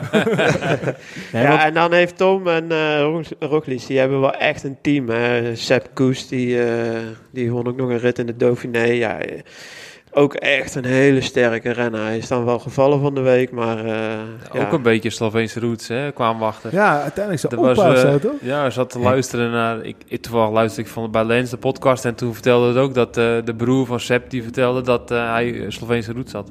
Oké. Dus het is toch een beetje... Oei, Is oei. toch het in één keer Oei. Ja, ja, misschien is het een beetje straks drie Slovenen half... eh podium. En, en Wout Tom roept ook een beetje het, oranje gevoel. Kijk, als, we, als een oranje naar het WK gaat, dan schilderen we allemaal onze huizen oranje, bij wijze van spreken. Ja, ja, ja. En nu heeft iedereen dat met dat geel- geel-zwart.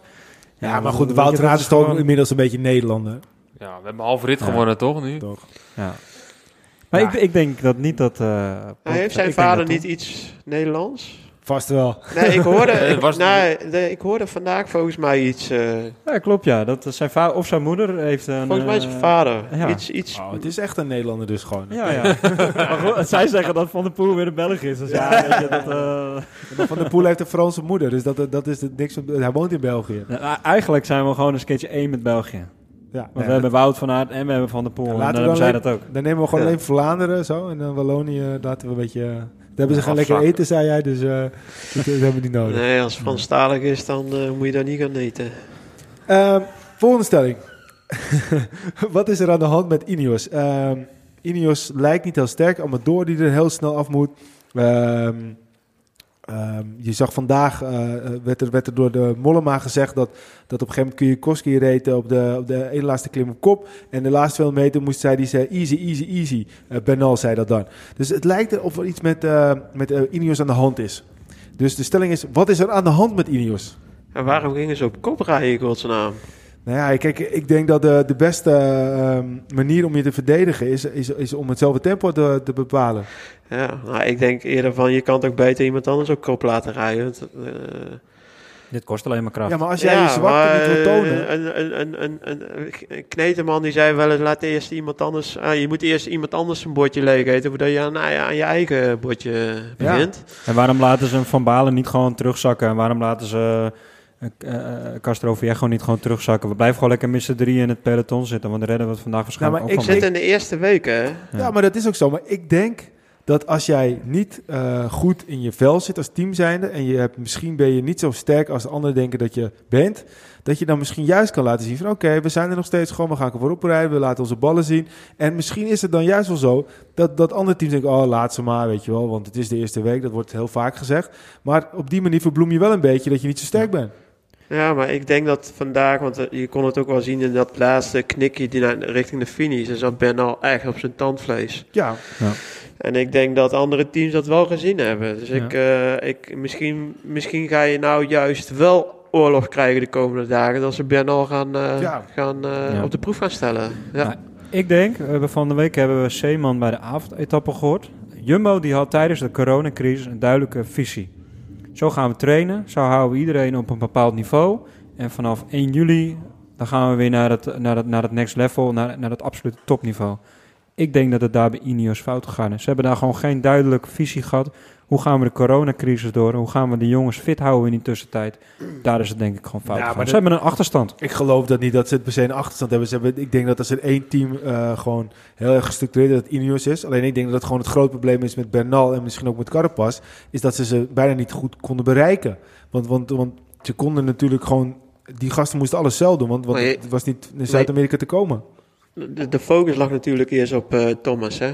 Die is overtraind geraakt. En, eh, Over, is dat overtraind geraakt? Ik heb dat eh, wel ergens gelezen. Nou ja, goed, dan moet je ervan uitgaan dat dat misschien waar is. Ik weet niet, hè, maar ze laten hem ook buiten de selectie. Dus Ja. het zal, ja, waar, waar rook is, is vuur. Ja, Vroom, ja, die, die, die verlaat de stal. Dus, nou ja, goed, ik denk ook niet dat hij dat die nog klaar was om, of klaar was al om de Tour te winnen. Eh, dus ja, dus ze hebben daar gewoon op het laatste moment hebben ze daar wat eh, moeten switchen. Ja, eh Carapaz die zou de Giro rijden. Ja, eh, die wordt in extremis wordt die opgeroepen voor de Tour. Eh Bernal die heeft een, een rugblessure. Ik, ik denk echt dat zij daar gewoon... eh, ja, het zit even gewoon niet mee. Nee. Nou ja, goed. Ik denk ook dat je het om moet draaien dat Jumbo ook heel erg goed bezig is. Dat Zeker. Het contrast ook heel erg Ja. groot is. Kijk, we Ja. hebben nou de meeste schaker eh Zeeman. Die is gewoon, wat die eigenlijk voor elkaar krijgt, is niet normaal. We zien zoveel renners zo goed. Ja. Dan wordt het contrast met Ineos natuurlijk ook heel erg groot. Hè? Dan staat de vergrootglas Ik ken, dan- ik ken Marijn ook uit de tijd bij Skill Shimano. Ja. Het jaar 2009, eh, eh, dat was het jaar van mijn doorbraak. Nou ja, goed. eh, eh, dat was ook het eerste jaar dat Marijn bij de ploeg was. En eh, Marijn ging ineens in de, in, in de tijd dat wij op trainingskamp waren in eh, Mallorca, ging die onze action type eh, onderzoeken. Dus hoe ga je met elkaar om? Eh, in de koers, buiten de koers, hoe moet je mensen benaderen? Ja, wij zaten ook allemaal zo aan te kijken van, eh, die is koekoek. Maar op een gegeven moment toen had ik wel zoiets van, eh, ja, bijvoorbeeld Tom Velers. Ja, dat is niet eenzelfde persoonlijkheid als dat ik ben. Ik ben heel uit, uitgesproken en heel direct. Maar dat was niet altijd heel, eh, ja, niet de goede wijze, zeg maar, om Tom bijvoorbeeld eh, te benaderen meteen na een sprint. Als hij iets niet goed had gedaan. Nou waren die momenten dat hij iets niet goed deed eh, heel schaars. Maar ja, ik vloog gelijk op en dan had ik daar kwam ik later achter. Dat moest ik eerst even laten rusten. Eventjes gewoon eh, kokend het campertje in en even rustig aan. En eh, na een half uur hem even, even aanspreken op iets dat hij niet goed had gedaan. Marijn is veel, die denkt veel verder. Hij is ook gewoon echt eh mental coach. Hij, ehm, hij kan jongens, zoals bijvo- bijvoorbeeld eergisteren ook. Tom die komt over de finish en die zegt dat hij een kutgevoel had voor de NOS. Hij zei, ja, ik ben gewoon slecht en het gaat niet. En dan hoor je s'avonds bij de avondetappe de uitleg van Marijn Zeeman. Hij moet niet zeuren, hij is wel goed. Hij heeft nog geen tijd verloren en eh, hij kan Oh, nog eh beter Hoorde je dat ook zei? Ja, dat kan Tom wel vinden, maar eh, wij weten goed. dat hij goed is. Hij heeft data. hij, hij weet gewoon van, eh, het moet gewoon ook in het hoofd moet het goed zijn. Ja. Ja. En, eh, en geloof mij, maar hij is wel echt eh, heel erg bezig met Tom om hem eh, mentaal ook gewoon 100% te krijgen. Ja, want, want, want dat is even een, even een, even een een sideway. Wij ze hebben wel eens discussie, is Tom Dumoulin nou mentaal soms niet zo sterk? Of is hij gewoon extreem sterk en, en speelt hij een spelletje? Misschien- Nee, hij speelt, nee, what you see is what you get. Hij is echt heel, hij is heel Ja? eerlijk. Als hij, als hij zichzelf eh, slecht voelt, dan, eh, dan gaat hij niet zeggen van, nee, het, ik ben wel oké, maar ik heb vandaag rustig aangedaan. Ja, ja. Nee, hij is heel eerlijk. Maar Tom is wel heel erg doordacht, hè. Dus hij denkt over alles na. Want ik heb wel een EK met hem gereden, bij de belofte nog. En dan, dan komt hij met scenario's op tafel waar anderen nooit aan gedacht hebben. En denk je van, ja, ja, dat zal wel, dat gebeurt niet, weet je wel. En dan soms zie je dan toch dingen, shit, dit Tom heb daar al over gedacht. En dat gebeurt ook nog. En dan denk je, hoe komt hij eigenlijk op dat soort ideeën? En dat doet hij, we hebben al gehoord dat hij in trainingen niks op Strava zet, omdat hij eigenlijk wat verborgen wil over anderen. Om dan niet te laten zien wat hij doet voor training. Omdat hij dan, dan zoveel stappen verder denkt dan een ander. Wat Simon ook eigenlijk doet gaat dat wel ook in zijn kop rond. en ik denk dat hij nu ook in de Tour dat soort dingen bezig is. Dus hij denkt echt, hoe kan ik mijn, eh, ja, mijn kaart op tafel gooien... dat ze zo hoog mogelijk eindigen aan het einde van de Tour. Ja, dus het zegt, wat jij nu eigenlijk zegt, dat, eh, eigenlijk maakt het niet zo heel veel uit wat Tom zegt. Ik was vandaag slecht of ik was vandaag goed. Het, het doel wat hij voor ogen heeft, dat, dat, dat gaat over drie weken. En dan, dan inderdaad, je kijkt het per dag hoe je voelt. Maar eigenlijk doet het er niet toe, want het doel is eh, zondag in Parijs met geel staan. Of op een podium staan. En dan die slechte of die goede dagen, dat is wat jij zegt, wat je ziet, wat je get. Zo, zo fietst Tom. Dus er zit echt een gedachte achter en, en er zit een tactiek bij. En Maar laat ik hem meteen even ingooien. Want de half Nederland eh, is natuurlijk bezig met de vraag... kan Tom, Tommy Dumoulin de Tour winnen? Hoe kan Tom Dumoulin de Tour winnen? ik heb het al vaak gezegd. Etappe 20, oh, knallen die Ja, berg op. Gewonnen. hebben, we, hebben, we, hebben, hebben we ook Roglic. Maar hoe, hoe moet... Ik heb natuurlijk En gewoon... met Michiel, Wilco laatste tijd, zijn aandelen gaan echt gewoon Ja, heel erg goed. maar Wilco die, Dus die Wilco zat, had aandelen in deze wielrennen. en nu in één keer heeft hij alles verkocht en heeft hij alles ingezet op Dumoulin. Ja, maar er zijn bijna geen Denen. Nee, dat is waar. Nee, Maar, maar hoe kan Dumoulin, even serieus, hoe kan Ja. Dumoulin nou deze Tour winnen? Kijk, hij zit gewoon in een situatie waarbij Roglic de absolute nummer 1 is binnen Jumbo-Visma. En hij, eh, ja, ik vraag me het echt af, hoe kan hij in godsnaam die Tour winnen? Op vermogen. En, en, en wel, hoe dan ten opzichte van Roglic? Ja, natuurlijk moet uh, Roglic eens eh, breken natuurlijk. Maar, je, maar dat is het mooie van wielrennen. Je kan nou wel gaan praten van... oh ja, eh, hij moet dit of hij moet dat doen. Maar er gaat straks een keer iets gebeuren. En dan komt het op, eh, op eh, vermogen en een menta- mentale kwestie aan. En ik denk dat... dat je dan in dat geheel eh, Tom ook wel kan, kan vergelijken met een, met een Wout van Aert. Dat die, hij kan heel veel vermogen, heel lang trappen, zeg maar. Dus ik denk dat, eh, dat als zo'n situatie zich aanbiedt, dat, eh, dat hij dan misschien wel eens eh, het verschil kan maken ten opzichte van die andere Kijk, en wat ik klimmers. niet- En soms gaan ze ook naar elkaar kijken, je weet niet, het is soms... eh, kan, kan zoiets heel, heel raar eh, vallen. Kijk, eh, net wat Kenny zegt, hè, dat je weet het niet, je kan heel moeilijk voorspellen. Maar er kan wel een situatie voordoen, bijvoorbeeld dat er straks eh, een beetje afvalrace komt, dat er, eh, die groeps die gelijkertijd staat steeds kleiner wordt. En dat bijvoorbeeld een renner die net 20 seconden achter die groep eh, gaat demereren. En als Roglic op dat moment net niet helemaal goed is en hij kan niet reageren en Tom die reageert en iedereen gaat kijken naar Roglic van nou, wat gaan we doen? En Tom krijgt een klein gaatje en dan krijgt hij het gevoel Roglic gaat niet achter Tom aanrijden.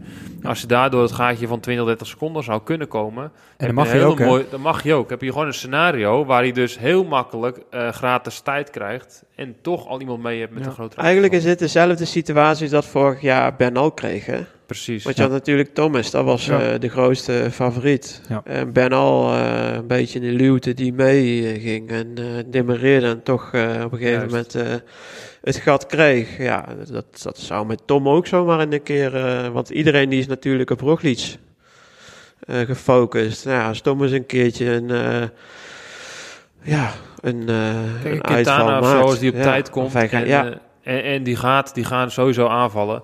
En Roglic kan niet reageren of hij komt van achter en Tom kan een beetje op zijn wiel meeliften. Je weet niet hoe, dan kan het zomaar zijn dat ze een keer met z'n twee wegrijden en Tom zit mee. Ja, Zou en- toch wat zijn, hè? 40 en, jaar eh, en, eh, en, en je kan sowieso keuze niet met elkaar vergelijken. Hè. Kijk, Roglic is vaak in het begin van een grote ronde heel sterk. En dan is hij echt op zijn top. En in de verloop van de ronde dan, dan zie je toch dat hij wat steekjes laat vallen. Hij blijft er wel bij, hij blijft wel presteren, maar hij is niet meer zo dominant als in de eerste week.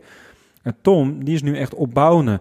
Dus je hebt ook best kans. Kijk, Tom die moet gewoon zorgen dat hij kort blijft. Dat hij kort blijft Juist. staan. Ja, maar waar is dat op gebaseerd? Ja, maar zolang je korte klassement staat, kan je dingen doen. Ja, maar, maar Wilco zegt, je zegt dat heel vaak, dat, dat is goed, Tuurlijk, ik word blij Tom- van, maar waar is het op gebaseerd? Want, want Dumoulin heeft ook gewoon, uh, luist, in de, in, de, in de Giro die hij won, had hij de laatste week het moeilijkst. In de Vuelta, waar hij het zo goed deed, had hij in de laatste week het Ja, moeilijkst. maar we, gaan nu, we, hebben nu, we hebben het nu over de Tom van nu. En op dit moment is Tom nog niet op zijn best. Dat was hij in die rondes was hij in het begin gewoon op zijn best. Toen was hij gewoon, hij kwam met topvorm kwam hij aan de start. Hij is nu ook in topvorm, maar hij heeft nog niet die absolute top-topvorm. Die moet helemaal om een ronde van Frankrijk te winnen. Dus hij is nog echt bouwende. Roglic daarentegen, die staat nu gewoon als een, in topvorm aan de start. Maar we hebben bij Roglic ook gezien in, eh, in de Giro, in de Vuelta, het, het wordt gewoon wat minder. Waarbij andere renners eh, worden ook minder, maar die worden niet, niet slechter, zeg maar. Ja. En Tom is nu bouwen. En, en ja, die, nogmaals, die twintigste etappe, die, dat komt wel een beetje overeen op het WK in Bergen, die hij met overmacht won. Dus dat spreekt wel in Tom's voordeel, dat, dat hij kan die dag, kan hij gewoon echt een grote stap maken. En als Roglic inderdaad minder is, kan er heel veel gebeuren. Ja, er kan ook heel veel gebeuren als je vleugels krijgt omdat je geel aan hebt. Of niet geel, maar dat spreekt in Tom's voordeel. Ja, jongens, eh, laten we het zeker hopen. Want, eh, want eh, ja, dat, het, het is nogmaals 40 jaar naar Joop zou het toch fantastisch zijn. En dan, Ja. Dan hebben, hoeven we het niet meer te hebben over eh, Kijk, die- Joop die door eh, Van der Velde van zijn fiets af wordt getikt. Maar dan gaat het over, eh, over het verhaal dat Kwiatkowski eh Tom van zijn fiets aftikt. En, en eh, laten we het daar ook bij houden dan als valpartij. ik, ik denk die Fransen die hebben een parcours gemaakt voor Pinot. Maar ik denk toch echt dat ze vergeten zijn dat die 20e etappe toch echt de klimtijdrit is. Nou, eigenlijk moet er wel wat spe- spectaculairs gebeuren. Zoals Tom de Giro won, dat hij even moest stoppen om te poepen kan of zo. Nou, En, laten we eh, hopen van niet.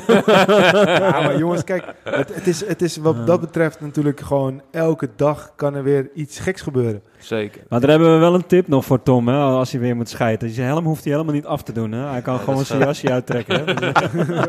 Het scheelt gewoon weer een paar seconden. Ja, of hij wil hem in zijn helm leggen. Je weet het niet. hè. Je weet het niet. Je wil het ook niet weten. Lekker warm. Hey, we, gaan, we, gaan nog, eh, we gaan nog twee stellingen doen. Ehm, nou ja, we hebben net al even over de namen zo gevallen. Eh, Peter vindt het nog steeds de beste renner op dit moment. Maar de vraag is, Sagan gaat dit jaar geen groen winnen. Wat vind jij dus? Nee, dat is een stelling. Dat Stelling, zijn allemaal dat niet geen mijn groen mening. Dus dat is een stelling. Ik Moet hoop je het nou nog uitleggen wat de stelling is? Nee, ik probeer je- me bij je uit te trekken. ik, volgens mij, als ik goed zeg, heb je zeven keer gewonnen. Ik zou het super vet vinden als hij een achtste groene trui aan zijn palmares kan toevoegen. Ja, Alleen maar, al daarom dat Sagan echt zo'n, echt gewoon super renner is. Maar de glans is wel een beetje weg bij De hem. glans is weg, maar als hij gewoon nu nog een keer de groen kan pakken, hij pakt gewoon die achtste. Ja, dan gaat hij geschiedenisboek in en dan zijn er in de toekomst heel weinig renners die dat gaan halen. Hij, de, kijk, het- de bergen moeten nog komen. Echte bergen moeten nog komen. En, en Sagan, die hebben altijd laten zien dat je niet de beste sprinter hoeft te zijn om toch je punten te sprokkelen. Zoals Bennett nu doet. Ja, Ja, ik, maar- maar ik denk dat Sagan toch wel, als die echt wil, dat hij beter zou kunnen klimmen dan, eh dan een Ewan en een Bennett en dat soort jongens. Ik ken je een mooi voorbeeld hoe zwaar het kan zijn in de bergen. En voor die echte sprinters is het echt gewoon een leidersweg. En ik denk dat de Sagan toch beter is daarin als hij echt zijn zin erop zet dan, eh, dan Caleb. Maar stel nou dat als Van Aert niet bij Jumbo-Visma zou rijden. Maar hij zou bij, eh, ja, noem eens een ploeg. eh, Oké, ja. Nou, dat ook weer niet. Maar hij zou, eh nou ja, dan zit je met Alaphilippe. Maar zou je bij, eh, hij zou die bij een andere ploeg eh, rijden dan, eh, en hij zou vol voor zijn eigen kansen kunnen gaan. En dan, dan denk ik dat Sagan dit jaar al niet de groene trui Nee, maar dat is nu niet het geval. Ik denk dat... eh, Nee, natuurlijk, dat is zo. Maar, Maar dan kom je eigenlijk bij dezelfde discussie als wat we net met Van der Poel hadden. Als Ja. je Van Aert in een andere ploeg zet, zou die dan net zo goed zijn als dat hij nu is. Oké, maar de grootste... Daarom uit- zeg ik ook, ik denk niet Arkea Sa- eh, Samsic, maar ik denk dat als hij bij een andere ploeg eh, eh, die vol voor de groene trui zou willen gaan met Ja. Wout van Aert, als hij dan bij de, bij de Koning Quickstep zou rijden, dan denk ik wel dat hij een, eh, Zeker. dat hij, dat hij een, dan, dan, nou, laat ik het zo zeggen, dan zou ik hem hoger inzetten dan Sagan nu. ik Want denk, ik vond eh, Sagan vond ik in de Dauphiné ook wel echt een stuk slechter, slechter klimmen dan dat hij nu doet. Ja, vind ik ook. Ben ik wel mee eens. Maar Ja, ik denk, ik zal meer de vraag zijn... zal niet een semi-klimmer of een klimmer zijn die de groene trui gaat halen? Ja, We maar, krijgen maar, nog zoveel echt zware maar ritten. je hebt altijd die, Maar zag je sprints gi- tussendoor, eergisteren reed, eh reed Van Aert ook tot, eh, tot de laatste kilometer bergop eh voor, eh voor, de- voor, voor Roglic, die die won. Ja, oké, maar dat is natuurlijk alles als je voor zelf voor Maar- de groen mag. Maar in de- deze situatie, ik, ik zie nog niet echt kopgroepen weggaan... waar ze half minuut op minuut... Volgens mij, als ik het goed gezien heb, eh, want dat, dat is denk ik wel eh, de basis van deze discussie. Wanneer zijn die tussensprints? En volgens mij staan de meeste tussensprints bij een bergetappe voordat de bergen beginnen. Ja, nee, dat is zeker zo. Dus ik- eh, dan maakt het eigenlijk niet zoveel uit, kan je over die bergen. Want dan kunnen alle sprinters hun punten Ja, pakken. maar Van, Aert, maar Van Aert die legt eh, gisteren toch ook alle topsprinters erop. Ja. Maar eergisteren, was het eergisteren toch, dat, die, dat Roglic won? ja, Ja. ja, ja, ja. Stel nou dat hij daar niet van eh, kilometer 3 tot 1 op kop rijdt. En hij blijft in het wiel zitten. Ja, dan Ja. kan hij ook winnen. Nou, dat Maar bedoel goed, ik. dat, dat is dit Dus jaar niet het geval. Maar nee, nee, nee. Maar stel Nee, maar voor de komende meer, ja. jaren denk ik dat... Zeker. Ik Ja. denk dit jaar gaat, gaat Sagan... Nee, maar ja, ik bedoel meer als die sprinters al allemaal voor de bergen liggen, dan, dan kan Bennett ook gewoon die groene trui winnen. Ja, maar Ja, ik maar denk moet dat Bennett wel naar een goede, Parijs? goede kans maakt, hoor. Ja, hij moet wel naar Parijs toe. Maar Hij kijk, moet eh, zoveel zware ritten nog. Maar Ja. ik denk meer van... Ik bedoel te zeggen, kijk, als het, ik denk niet dat er grote groepen weg gaan rijden die de finish gaan halen. En waarom niet? Omdat ze toch echt bang zijn als het Tour stopt, dat de leider op dat moment eh, de winnaar is. Dat de Roglic ook nog vaker gaat sprinten voor de zegen. En als Roglic dan 4, 5 ritten gaat winnen en hij pakt continu punten, hoe kort ja, gaat maar hij in, staan? in die tussensprintjes worden wel veel punten verdeeld. En voor mij zijn het 30 punten die eh, te verdelen zijn. En eh, de winnaar krijgt 50 punten. Dus in elke etappe kan je max 50 punten of ta- 80 punten pakken. Eh, nee, 50 punten pakken, sorry. Eh, en en ja, als je nu gewoon ziet, Bennett, eh, die, hij, heeft niet, hij heeft niet eens de, de vorm. Het is niet de beste sprinter van het moment. Ja. Dat is waar. Eh Ewan, eh, ja, ik, ik zie die niet de berg over gaan. Ik denk dat Bennett op dit moment gewoon een hele goede kans maakt. En waarom zouden al die sprinters niet de berg over gaan? Ik weet nog wel een sprinter die, die ook de berg overkwam. En, Op en zijn eigen, met, op zijn eigen tijd, ja, op zijn eigen manier en eh, op zijn eigen Heb, jij snelheid. nog, heb je nog tips voor Bennett bijvoorbeeld? Nou, ik heb bijvoorbeeld eens een keer, eh, nou ja, dat is eh, hè, mijn legendarische etappe van, die was 208 kilometer lang naar Verbier. En dat ga ik, dat ga ik van mijn leven nooit meer vergeten. Ook al word, word ik ooit dement, dan ga ik me dat nog herinneren. Maar dat was gewoon, eh, ja, ik werd na 8 kilometer, of nee, eerder al, want de top van de eerste helling die lag op 8 kilometer vanaf de start. En toen heb ik eh 200 kilometer in mijn eentje gefietst. Ja, en ik kwam bovenop die top en toen dacht ik van, keek ik Marijn aan. Ik zeg, eh er zijn Marijn knallen, knallen, misschien valt het wel een keer stil, maar het viel niet stil. Dus ik kwam te ver op achterstand. en toen zei hij van, eh, ja, ja, je, we, blijven gewoon doorrijden. En hij heeft mij toen wel wat tips gegeven om iedere keer maar dat mentale gedeelte wel op een top te houden. Zodat ik er wel in bleef geloven dat ik eh, op tijd binnen zou komen. En ik heb toen Wat Twee- zegt hij dan tegen je? Ja, nou goed, er waren wat dingetjes voor de Tour voorgevallen. Mijn oma die was overleden. En nou, dat heeft hij misschien wel vier, vijf keer gezegd van... eh oh, weet je, als je afstapt, dan krijg je een schop onder je donder van, eh, van, eh, van het thuisfront. Want dat zou oma nooit goed gevonden hebben. Dus ik had wel wat, wat emotionele aspecten wat ook erbij kwam kijken. En eh, dus ze waren veel meer op het eh, mentale gedeelte bezig eh, bij mij. En ja, ik, ik, ik wist nog volgens mij ruim 10 minuten binnen tijd te komen. En, en er zijn mensen geweest die hebben gezegd van ja, maar je hebt aan een bidon gehangen en je bent als snelste de laatste helling omhoog gereden naar Verbier. Natuurlijk, er stonden ook wel Nederlanders langs de kant, maar moest ik dan gaan zeggen dat ze me niet mochten duwen? Nee, natuurlijk niet, doe je niet. Dus ja, ik had twee bidonnen op mijn, op mijn eh, fiets staan. En eh, ja, iedere keer als iemand mij eh, 150 of 200 meter had geduwd, dan gaf ik mijn bidon af. Dus eh, ja, en ja, daar had de commissaris natuurlijk geen grip op. Ja, het mag niet, maar wat moet ik nou? Ja, ik deed iedere keer wel zo ja, van... wat gebeurt ook eh, bij de toppers. Dus ik zei wel van eh, dat mag niet, maar ik, ik bleef wel iedere keer roepen in alle talen dat ze me moesten blijven eh, duwen. Push, push, Ja. push. Ja, voor, voor de tour Ja, kon ik alleen maar push en duwen zeggen. Maar op een gegeven moment eh, gedurende de tour wist ik dat het ook in het Spaans pouché of pouché. Ik kon in alle talen kon ik duwen roepen. Weet Ah, je wel, je moet ook een beetje creatief het worden. is ook een Hoe beetje snel ben je naar wielersporten. beneden gegaan dan bij de afdaling? Nou, dat was ook een mooi verhaal. Want ik, eh, ik had natuurlijk eh, al een paar etappes dat ik of met een paar man of alleen kwam te zitten. En ik had Marijn Zeeman ook achter mij. We hadden op een gegeven moment de afspraak als we boven zijn. Dan stellen we de tom-tom op het dorpje onderaan de afdaling in. Dus eh, hij kon mij eigenlijk door de communicatie heel goed coachen. Als ware een rallyrijder. eh, hoe de bochten liepen. Want soms kun je niet altijd heel goed inschatten hoe een, eh, hoe een bocht loopt door de bergrand. Ja, soms dan dook, dook ik wel eens een bocht in met, met 90 km per uur. Terwijl je, ja, je dat niet goed kon inschatten. Dan zou je terug remmen tot 50 of 60. Ja, dan zei hij snelle bocht. En dan dook ik gewoon met 90 of 100 een bocht in. Zo, dat ik eigenlijk niet wist of dat het wel, wel kon. Dat is Ja, slim ook gewoon, en- dat je dan als coach zo met je meedenkt. En- ik zet die ja. tom in en dan... Ja, en op die manier wist ik soms echt wel twee, drie minuten, of misschien nog wel meer, terug te pakken op de, op de koplopers. Ja, tel je winst uit. Als jij Zo. twee of drie afdalingen hebt, dan dat hielp mij wel in de Je, je was zo blij dat die Tom Dom eh, up-to-date was waarschijnlijk dan. Ja, dat ik niet ergens een zandpaadje opvloog. Ja, nee. Ja, ik heb bijvoorbeeld eh, de afdaling van de Tourmalet. Toen zat eh, Guido Wijers ook in, de- in de volle goud. Ja, die, is, die heeft alle kleuren van de regenboog ge- gescheten in zijn broek. En die zei, echt ongelooflijk hoe jullie dit doen. Want dan zit je natuurlijk op zo'n gei- geitenpad in de Pyreneeën op echt hobbelde bobbelstraatjes. En eh, ja, die auto moest ook in het spoor blijven. Want ja, als die te ver achter kwam, dan kon hij mij niet goed meer blijven coachen. Nee, nee, nee. Dus ook Marijn die nam echt wel heel veel risico. Die reed ook? Ja, die reed in de auto. die, was, achter die zat ook met een helm op. eh. kan toch niet Ja, anders? met, met een... Zo, eh, met zo. een Nou, je kwam wel gewoon die, een die berg aan. over. En daar is wel heel veel respect voor. Ja, maar zo, zo waren wij er wel mee bezig om, eh, ja, om in de koers te blijven. Ja. Ja, ja wel, wel een gaaf verhaal ook inderdaad. Als je, als je gewoon ziet dat, dat, dat er zo'n verhaal nog ook achter de koers eigenlijk afspeelt. Wat we eigenlijk nooit zien. Dat zou misschien is eigenlijk nog wel veel mooier. Ja, Ja, en ik, ik heb wel eens een verhaal gehoord van, eh van Arnaud de Maar. Van, eh, dat die, eh, die laat altijd bovenop de, de klim laat hij de volgauto passeren. En die gaat 100 meter voor hem rijden. En die doen eigenlijk exact hetzelfde, maar dan kunnen ze... Ja, hij ziet dan ook wat, wat er komt eh, ja, met zijn eigen ogen.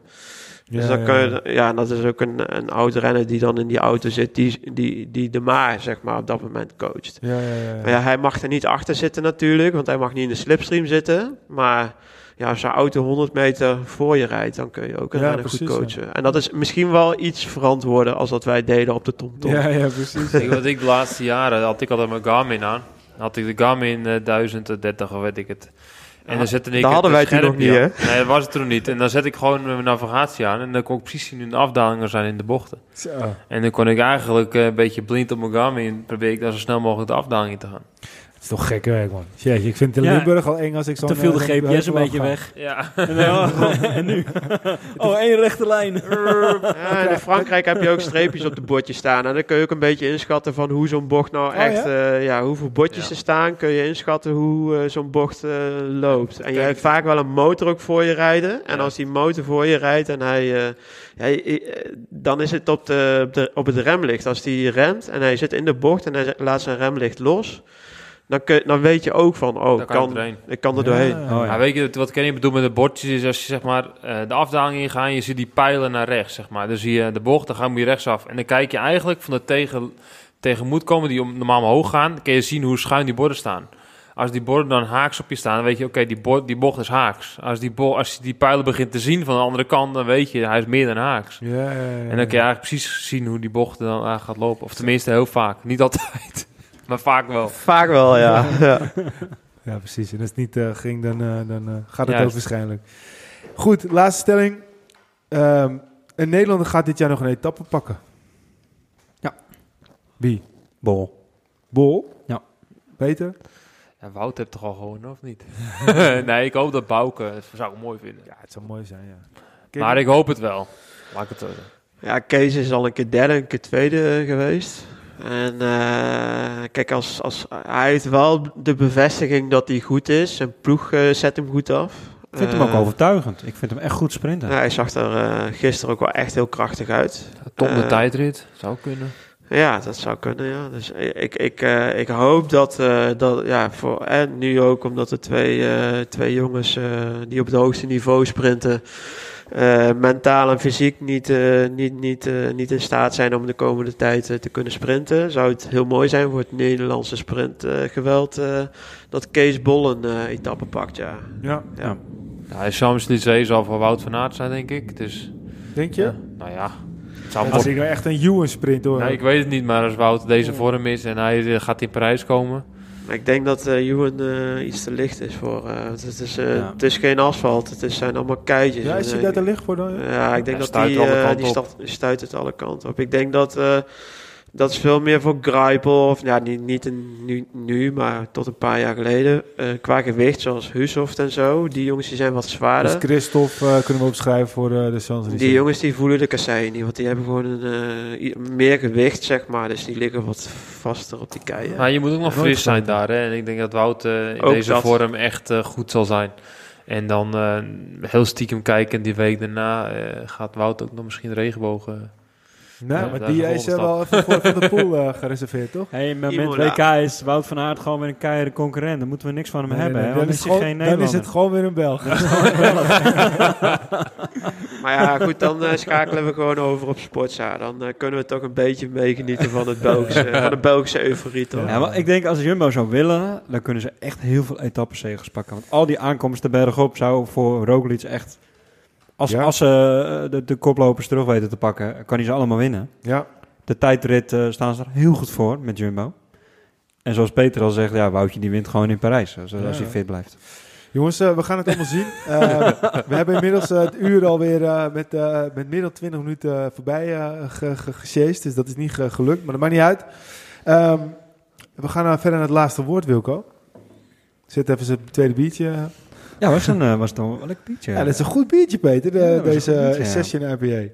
Ik eh wilde zo nog wel eentje. Maar eerst het laatste Nou, woord. het laatste woord. Nou ja, ik denk een klein dank ook weer naar eh Cycle Capital dat we hier eh, mogen zitten. En eh, we kunnen iedereen een claim meegeven. Word lid van deze fantastische club. dat en help ze mee om... eh, dat zijn we allemaal. En eh, word, word lid en zorg ervoor dat Cycle Capital eh, naar het hoogste niveau kan. Ja, nee, daar ben ik het helemaal mee eens. Zeker. Ik Peter? sluit me alweer aan. Kenny bedankt. Jouw laatste, eh, jouw laatste woord. ja, kijken we naar uit? Wanneer eh, ga je die eh, rood-wit-blauwe trui ophalen? Nou, hoop 7 oktober, maar eh, ja, we moeten wel even trainen nog. Mag aan de bak nog, laat ik het zo Maar we gaan wel, we gaan niet, eh, we gaan niet met minder genoegen nemen natuurlijk. Ik ga zeker wat hoogst haalbaar. We moeten alles deelt het aan hoor. Die wordt gewoon Nederlands kampioen. Bam. Zo is het. Kenny? Ja, mocht je nog wat extra centjes over hebben, dan eh surf even naar de website van eh, Stichting Tegenkracht en eh, doneer eh, gul, zou ik zeggen. Ja, nee, dat, dat, dat is een hele mooie afsluiter. We willen je bedanken sowieso voor, eh, voor dit eh, leuke, nou bijna anderhalf uur. Ehm, nou ja, goed, misschien kunnen we ooit nog een keer een special eh, geheel intake van de sprint. En dan eh, is zou het misschien weer super tof zijn als je weer een keer kan aanschuiven. Maar dat eh, zien we in de toekomst. Ehm, Peter, eh, Wilco, volgens mij trekken we nog een koerspetje open, maar we gaan hem eerst even afsluiten, toch? Zeker. Goed. Bedankt voor het luisteren. Volg ons op Facebook, facebook.com slash. Twitter Arrière en dan hoofdletter C. Instagram podcast Arrière. En ga ook eens kijken op onze website www.arrièredelacourse.nl Bedankt voor het luisteren en tot de volgende Arrière de la.